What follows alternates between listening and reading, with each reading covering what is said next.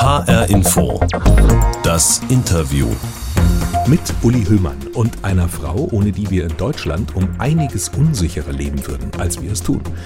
Ja, es klingt hochtrabend und Sie kennen sie vielleicht auch gar nicht, aber sie forscht jeden Tag ganz entscheidend daran, wie wir sicher sein können im Digitalen vor Hackerangriffen jeglicher Art. Um zu verstehen, wie Cyberkriminelle oder Hacker ihre Angriffe durchführen, muss man verstehen, wie sie funktionieren, wie sie die Schwachstellen ausnutzen. Man kann sich nicht beschützen, ohne dass man versteht, wie die Hacker vorgehen. Haja Schulmann, Informatikprofessorin an der Uni in Frankfurt und Leiterin der Abteilung Cybersecurity am Fraunhofer Institut für sichere Informationstechnologie in Darmstadt. Hallo, Frau Schulmann. Hallo, Herr Höllmann, vielen Dank für die Vorstellung. Als Ende Februar Russland die Ukraine angegriffen hat, Frau Schulmann, hat es das nicht nur mit äh, Bomben, Raketen und Panzern getan, sondern auch mit Hackern, Cyberattacken auf Regierungsstellen der Ukraine, Verwaltung, Militär, Infrastruktur, Telefon, Handynetze. Angriffe, die das alles einfach lahmgelegt haben, andere die Internetseiten gefälscht haben, wieder andere die russische Propaganda verbreitet haben. Insgesamt sehr viel, sehr massiv, was wir gehört haben. Haben Sie diese Cyberangriffe in irgendeiner Weise eigentlich überrascht oder haben Sie mit all dem gerechnet? Ähm, gut, die Ukraine war schon seit Jahren immer wieder das Ziel von Angriffen aus Russland, Cyberangriffen aus Russland. 2015 haben russische Hacker Teile der ukrainischen Stromnetze lahmgelegt. 2017, und das sind die Angriffe, die bekannt waren, ja, die NotPetya-Schadsoftware in der Ukraine hat sich verbreitet und äh, wegen dieser Cyberangriffe aus Russland hatte Ukraine Unterstützung der USA und Sicherheitsexperten aus dem Westen und mit deren Hilfe wurde die Sicherheit der Netze und Organisationen verbessert signifikant. Zum Beispiel Malware in Eisenbahn in der Ukraine wurde entdeckt und das hat tatsächlich äh, ganz viele Menschenleben gerettet, in denen die Menschen jetzt fliehen konnten mhm. mit Eisenbahnsystemen und äh, nicht in der Ukraine geblieben sind. Bundeskanzler Olaf Scholz hat dann in den ersten Kriegstagen gesagt, das sei jetzt eine Zeitenwende dieser Krieg, also der Angriff Russlands auf die Ukraine habe alles verändert.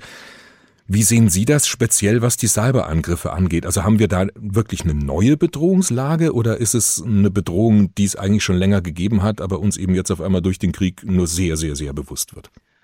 Also die neue, ich denke, die neue Bedrohung ist, dass die Schwelle, Cyberangriffe durchzuführen, ist viel geringer geworden.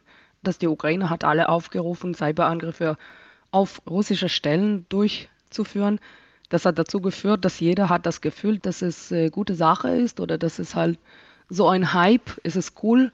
Und das ist natürlich sehr gefährlich. Also nicht nur abgesehen von Kollateralschäden, das könnten auch äh, Ukraine, auch westliche Länder dann treffen, aber auch nach dem Krieg, was wird passieren, dass die Menschen halt sehen, dass das nicht so schlimm und Cyberangriffe durchzuführen oder gegen eine Stelle oder gegen irgendwelches Land es ist okay, es ist sogar gesellschaftlich akzeptiert. Ich denke, das ist eine Sache, das neu ist. Auf einer Skala von 0 bis 10, Frau Schulmann, also 0 ganz schlecht, 10 äh, ist top. Was meinen Sie, wie gut steht Deutschland eigentlich da in Sachen Cybersicherheit und Cyberabwehr? In Deutschland, wir waren nicht so aktiv wie in der Ukraine. Äh, Ukraine war in Sachen Cybersicherheit in den letzten fünf, sechs Jahren. In Deutschland waren wir nicht so sehr aktiv und wir hatten nicht so viel Unterstützung aus den USA oder selber haben wir nicht so aktiv was gemacht. Deshalb, ich vermute, wir sind weniger gut als die Ukraine aufgestellt. Und das heißt, äh, bei uns vielleicht hätten wir mehr Probleme. Wir führen äh, regelmäßig durch Cybersicherheitsstudien in verschiedenen Sektoren in Deutschland. Politik, kritische Infrastruktur, Kommunen und wissenschaftliches System, Industrie, Mittelstand, große Unternehmen und so weiter, große Firmen.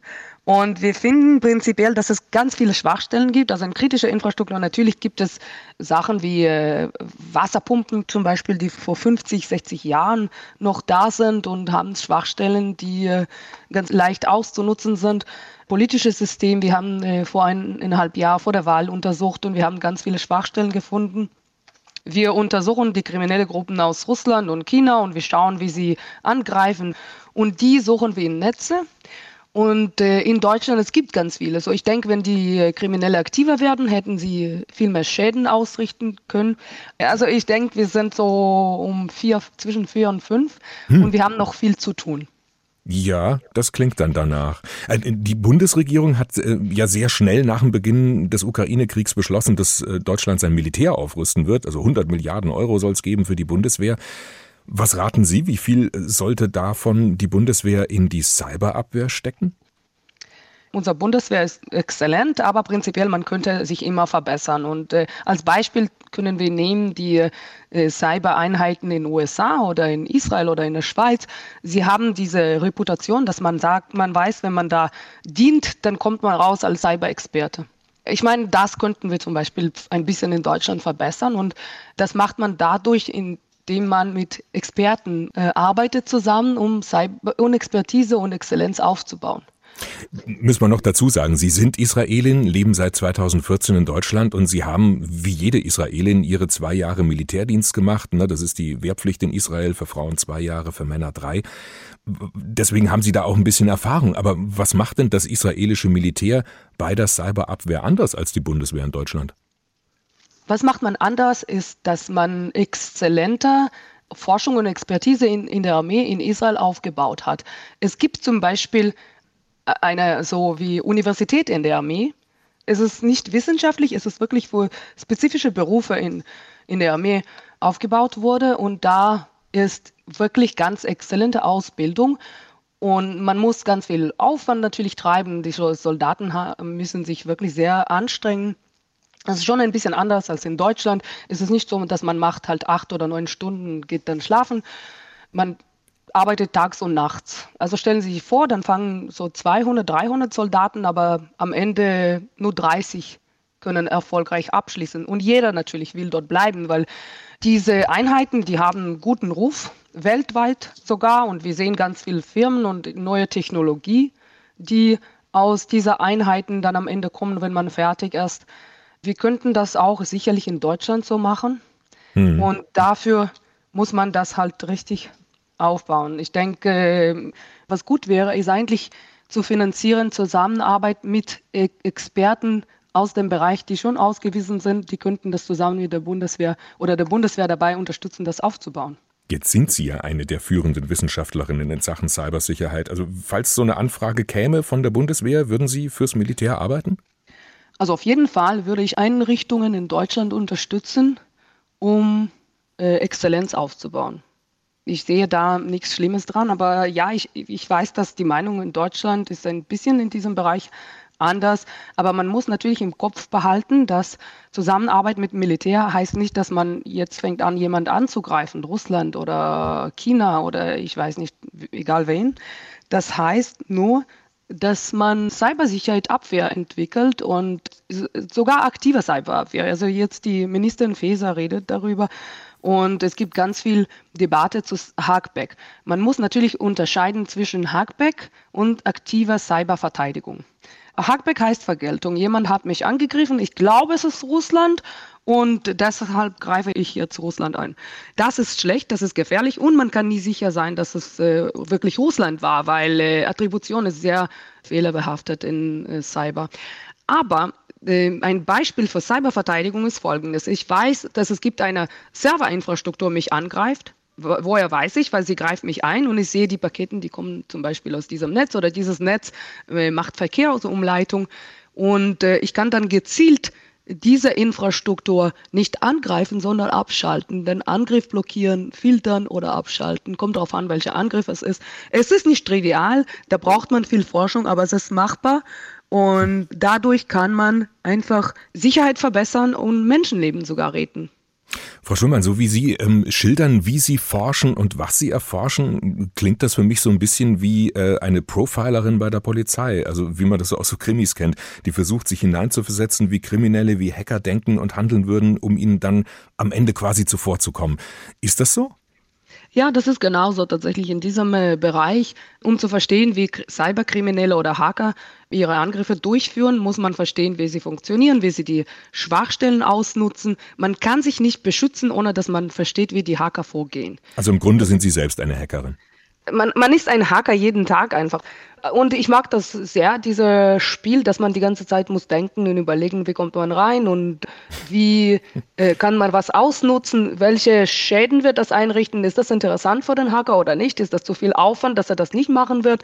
Und äh, es führt nur dazu, dass es keine dann Verbindung zum Netz hat, aber dann der Hacker gewinnt dadurch nicht. Also es gibt ganz viele Angriffe, die überhaupt rentieren sich nicht natürlich für den Hacker durchzuführen. Das muss man auch in Betracht nehmen.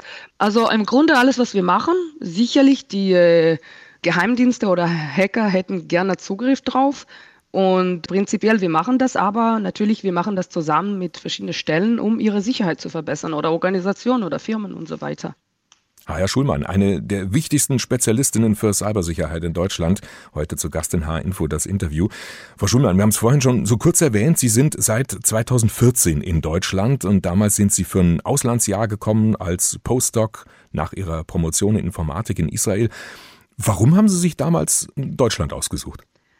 Ähm, meine Teil meiner Familie kommt ursprünglich aus Deutschland. Und anderer Teil meiner Familie kommt auch äh, nur vor länger, länger Zeit aus Deutschland. Und äh, deshalb, Deutschland war für mich nicht fremd. Ich könnte schon Deutsch, ich könnte Deutsch verstehen. Viele Israelis eigentlich gehen nach USA und äh, es, war, es war für mich halt viel näher und äh, ich habe Deutschland auch gut gekannt. Deshalb bin ich zu, nach Deutschland gekommen. Aber ich dachte eigentlich vor ein Jahr. Ich habe nicht geplant, so lange zu bleiben. Und dann äh, bin ich noch ein Jahr länger geblieben.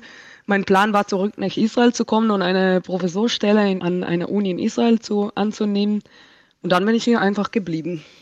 Und wie ist es dazu gekommen? Hat es Ihnen so gut gefallen oder beruflich sich das ähm, entsprechend so entwickelt? Nein, ich habe meinen Mann hier kennengelernt und dann wir haben eine Familie hier.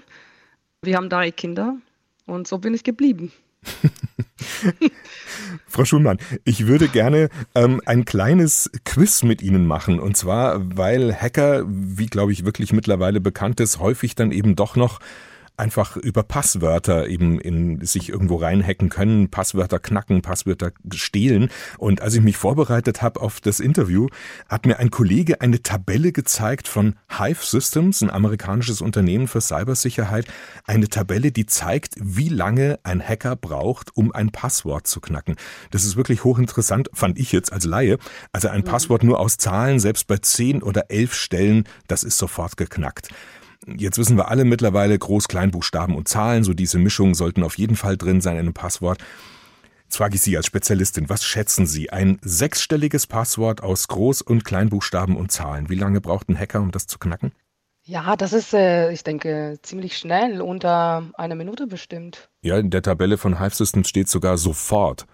Ja, genau. Also und ich würde sagen sofort, weil mit äh, äh, Kapazitäten, die wir jetzt haben, kann man wirklich das super schnell berechnen. Mhm. Ich, also ich würde sagen, mit zehn Buchstaben, das äh, mit zehn Buchstaben sogar. Also wenn Sie keine Zeichen verwenden, keine Zahlen, nur, nur Buchstaben, vielleicht äh, Stunden, ein paar Stunden. Also nur Kleinbuchstaben, zehn Stellen, sagen Sie. Da steht Vielleicht hier eine, ein paar Stunden. Vier Minuten. Vier da steht vier okay. Minuten, Groß- Minuten. und Kleinbuchstaben bei zehn Stellen drei Tage. Und nehme ich noch Zahlen mit dazu, dann sind es drei Wochen. Ja. Also prinzipiell, was man macht, Sie reden über Dictionary-Attack. Was heißt das? Also erstmal versucht man natürlich die bekannten Passwörter und es gibt eine Liste von bekannten Passwörtern. Wenn Ihr Passwort ist bekannt, dann braucht man nicht mal ein paar Sekunden. Aber wenn es etwas Unbekanntes ist, wirklich zufällig, dass was passiert ist, Sie schreiben so ein Programm, ein, ein Code, das äh, wird verschiedene Möglichkeiten für jede Buchstabe und Zeichen ausprobieren. Und wenn es sechs ist, dann können Sie einfach die Permutation von dieser alle möglichen also alle, alle möglichen Kombinationen dann durchprobieren. Sorry, mhm. Kombinationen ausprobieren und dann, äh, das ist nur eine Frage der Rechenkapazitäten. Also das heißt doch dann, eigentlich ist doch gar kein Passwort sicher, oder? Ähm, ja, naja, nicht ganz, aber gegen starke Hackergruppen, die haben ganz viel Infrastruktur, sicherlich können sie das viel schneller machen. Das mhm. heißt nicht, dass kein Passwort ist sicher, es wird einfach länger dauern. Aber wie wählt man so ein sicherer Passwort? Wie kann man überhaupt sich daran erinnern?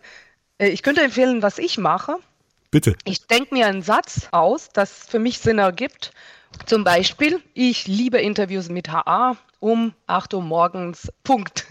Und dann, ich werde mich immer daran erinnern, aber für den Hacker ist, äh, wird das nicht so schnell hacken. Knacken. Und Sie nehmen dann die Anfangsbuchstaben von jedem Wort zum Beispiel. Ja, genau, genau. Ja. Zum Beispiel von jedem Wort. Und diese Kombination ist natürlich viel schwieriger rauszufinden, was das ist. Und wenn Sie noch zusätzliche Zahl wie äh, 8 dann ist es schon viel sicherer als ein Wort und Sie werden sich immer daran erinnern, weil es ist ein Satz, der für Sie Sinn ergibt. Wie lange werden wir denn eigentlich überhaupt noch Passwörter benutzen? Was meinen Sie? Weil geht nicht dann schon bald alles über Fingerabdrücke, Face ID, Iris-Scan, was es ja auch schon längst gibt?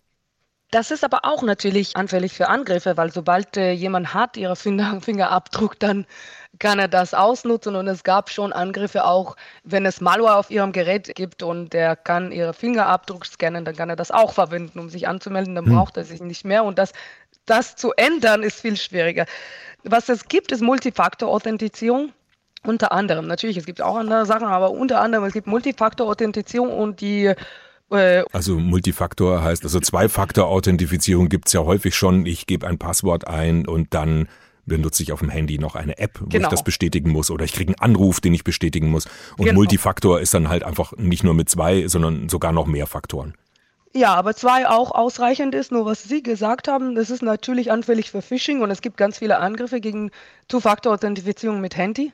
Deshalb, das ist nicht sicher. Was sicher ist, ist andere Geräte zu verwenden irgendwelche Token.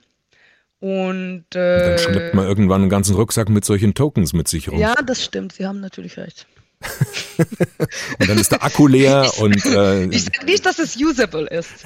Ich habe hab nur gesagt, dass es Lösungen gibt. Aber ja. auf jeden Fall, Sie haben natürlich recht, es ist nicht sehr user-friendly und ähm, hm. diese Sache mit äh, Handys, es ist natürlich einfacher für uns. Es macht die Sache ein bisschen, ein bisschen sicherer, aber es gibt auch viele Angriffe dagegen mit Phishing und auch wenn wir Handy verwenden, der zweite Faktor wird über das Internet geschickt. Und wenn die Angreifer kontrollieren das Netz, dann haben sie auch den zweiten Faktor. Frau Schulmann, Sie haben vorhin schon kurz Ihre drei kleinen Kinder erwähnt. Also die sind noch im Kita-Alter, glaube ich, ne? Also ähm, ich muss sagen, Ihre Fähigkeit in Informationsbeschaffung ist sehr beeindruckend. Ich bin sehr beeindruckt, wie viel Sie über mich wissen. Ich habe nichts gehackt, Frau Schulmann. also, ja, die sind fünf, drei und äh, fast zwei. Okay, also noch relativ klein. Werden die sich auch mal noch mit Passwörtern rumschlagen oder hat sich, bis die so weit sind, dann äh, das Problem erledigt? Das ist eine gute Frage. Also ich, ich denke, die Passwörter bleiben noch ein bisschen, eine Weilchen. Es ist nicht so, dass es gibt eine Alternative zu Passwörtern, die viel äh, besser ist und äh, usable ist. Haben Sie sich schon mal Gedanken gemacht, wie das sein wird, wenn Ihre Kinder selber da mal im Internet unterwegs sind, vielleicht ihr erstes Handy kriegen? Was wollen Sie Ihren Kindern da vermitteln, wie sie sich online verhalten sollen? Äh, die sind schon im Internet. Mein fast Zweijähriger ist die ganze Zeit mit dem Tablet und wenn er den Tablet nicht kriegt, dann, dann, dann habe ich schon Anschiss. Äh, sie spielen, sie machen viele Sachen und es ist für sie sehr, sehr, sehr irgendwie einfach. Äh, sie müssen nichts lernen. Äh, sie wissen, wie man mit meinem Handy umgeht und mit ihrem Tablet. Äh, wir haben einfach diese Umstellung für Kinder, dass sie nichts kaufen können, runterladen können und so weiter. Aber ich denke, Passwörter und alles das ist für sie sehr trivial. Sicherlich mein Fünfjähriger, äh, da kennen sie sich sehr gut aus. Die Netzwerk- und Sicherheitsspezialistin und Informatikprofessorin Haya Schulmann in H-Info das Interview. Frau Schulmann, wir haben ein Ritual in H-Info das Interview, das gehört immer dazu. Und das ist die H-Interview-Box, in die wir immer was reintun zum Rätseln und als Überraschung für unsere Gäste. Und weil wir uns jetzt nicht sehen können, habe ich Ihnen was zum Anhören in die Interviewbox gepackt. Hören Sie einfach mal.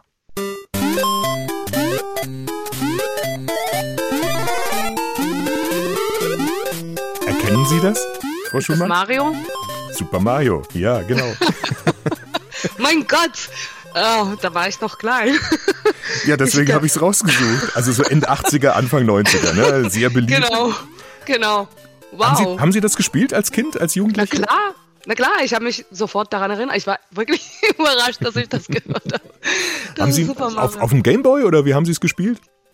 Äh, ja, es, ja, ja, tatsächlich, das ist etwas, das man an äh, Fernseher anschaut. Also ich war damals klein, aber mhm. meine Eltern haben das. Und mein Bruder. Ich habe nur gespielt, ich war nicht der Experte, wie man das verbindet. Aber ähm, ja, das war sowas, dass man einen Fernseher anschließt. Es ist ja ein, ein, Stück weit so ein Klischee, ne? dass, dass viele IT-Spezialisten äh, über Computerspiele irgendwie dazu gekommen sind oder übers Basteln und Frickeln, also so der Nerd, der sich seinen Superrechner selber zusammenlötet. Wie sind Sie denn zur IT gekommen? Übers Computerspielen? Nee, ähm, äh, eigentlich, ich habe das in der Schule angefangen, aber ich denke äh, wirklich ernsthaft in der Armee einfach. Mhm. Also als junge also, Erwachsene dann. Ja. Genau, als 18-Jähriger. Ich habe äh, Computer in der Schule studiert, als ich Schülerin war, aber das war halt wie alle Schule. Man nimmt das nicht wirklich ernst alles. Aber in der Armee habe ich das einfach beruflich gemacht und seitdem war ich die ganze Zeit nur in diesem Bereich. Ja, ich habe mit Software gearbeitet, ich habe ein bisschen mit Hardware gearbeitet und äh, ganz viel mit Netzen und, und natürlich Cybersicherheit die ganze Zeit war der Fokus. Also so äh, Platinen löten, Nächte durchzocken neben Pizzakartons. Das, das ist ja haben Sie gesagt. Ja, nee, das ist ja ein sehr männliches Klischee, so vom, vom typischen Computernerd. Ähm, Sie haben mal im Interview gesagt, Frauen haben einen anderen Zugang zu Themen. Was ist denn der weibliche Zugang beim Thema Cybersicherheit? Ich äh, denke, Frauen können genauso gut sein wie die Männer. Das stimmt, als ich in der Armee war. Ähm, äh, ich war die einzige Frau in meiner in meinem Team. Es gibt nicht so viele Frauen. Es kann daran liegen, dass die Frauen sich äh, von Anfang an für was anderes entscheiden, weil in, gesellschaftlich ist es so, es gibt diese Trennung, dass die Männer haben nasser T-Shirts und spielen mit äh, Bagger und Computerteilen und Frauen spielen mit Puppen, aber das, das, ist natürlich. Gemacht. ich bin ganz viel Fahrrad gefahren, als ich klein war.